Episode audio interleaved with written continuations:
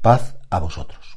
La palabra shalom, la palabra paz, en el lenguaje del Antiguo Testamento, simbolizaba como el conjunto o recogía el conjunto de todas las bendiciones, de todas las cosas buenas que Dios puede dar a un ser humano. De hecho, todavía eh, eh, en los actuales israelitas se saludan con el shalom, en algunos pueblos semíticos también el, deseo de la paz está siempre como inscrito en el corazón. Pues efectivamente, ¿qué es la paz? La paz es la quietud en el orden en el sentido de un saber que las cosas están bien, un saber que, que, el enemigo está vencido. La paz siempre es consecuencia de una guerra, cuando hay un enemigo que, te quiere atacar, que te quiere destruir y ese enemigo es vencido, entonces efectivamente es cuando llega la paz.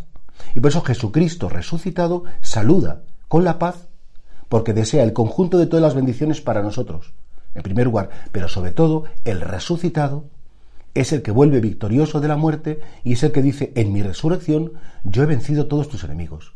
Y dirás, no, pues yo todavía tengo miedo, o yo todavía estoy enfermo, o yo todavía estoy con un dolor grandísimo porque se me ha muerto una persona o porque tengo una enfermedad que no puedo soportar y me quita la paz.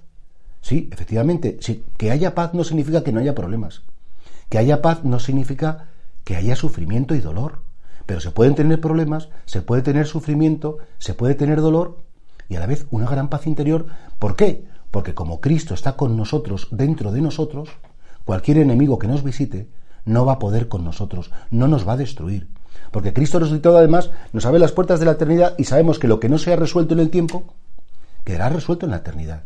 Y por eso Jesucristo se convierte en la única fuente de la paz verdadera, la paz del fondo del alma. Podrás tomarte una pastilla, y está bien, a veces hay que tomárselas. Podrás tener una conversación que te sosiegue, o podrás tener un poquito de distracción en tus problemas. Todo eso está bien.